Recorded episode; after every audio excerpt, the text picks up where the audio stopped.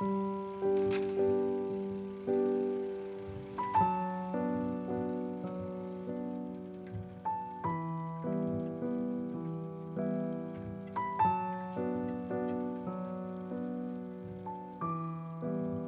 back to Pedro the Water Dog Saves the Planet Peace podcast.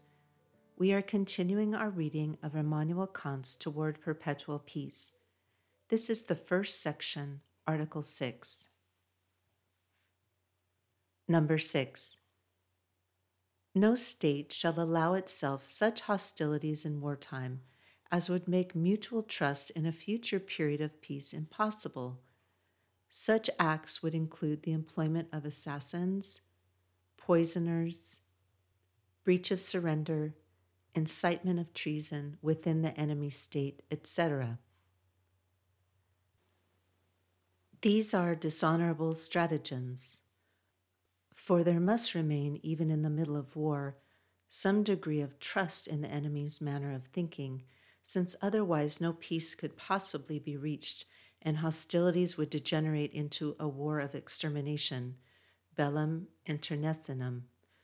For war is only the regrettable expedient in the state of nature where there exists no court that could adjudicate the matter with legal authority to assert one's rights by means of violence. In war, neither of the two parties can be declared an unjust enemy, since such an assessment presupposes a judicial decision. It is therefore the outcome of the war, or divine judgment, as it were, which decides whose side it is in the right.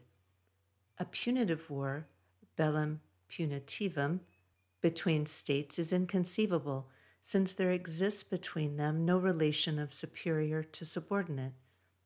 From this it follows that a war of extermination, in which both parties and moreover all right can be eradicated simultaneously, could bring about perpetual peace only over the great graveyard of humanity. Such a war, therefore, and hence the use of the means which would lead to it, must be utterly forbidden.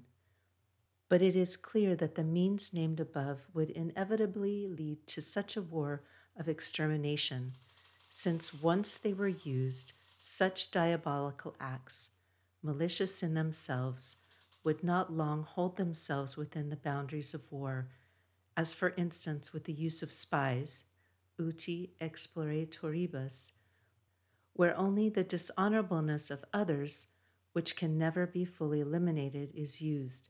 Instead, these malicious practices would be carried over into peacetime and thus destroy its purpose altogether.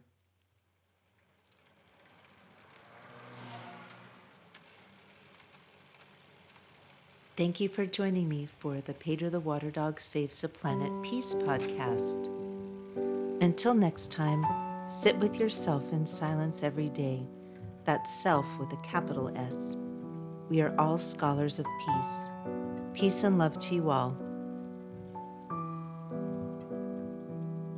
The version of Immanuel Kant's writing Toward Perpetual Peace I purchased is published by Yale University with introduction by Pauline Kleingeld, translated by David L. Colclasure, with essays by Jeremy Waldron Michael W. Doyle, and Alan W. Wood.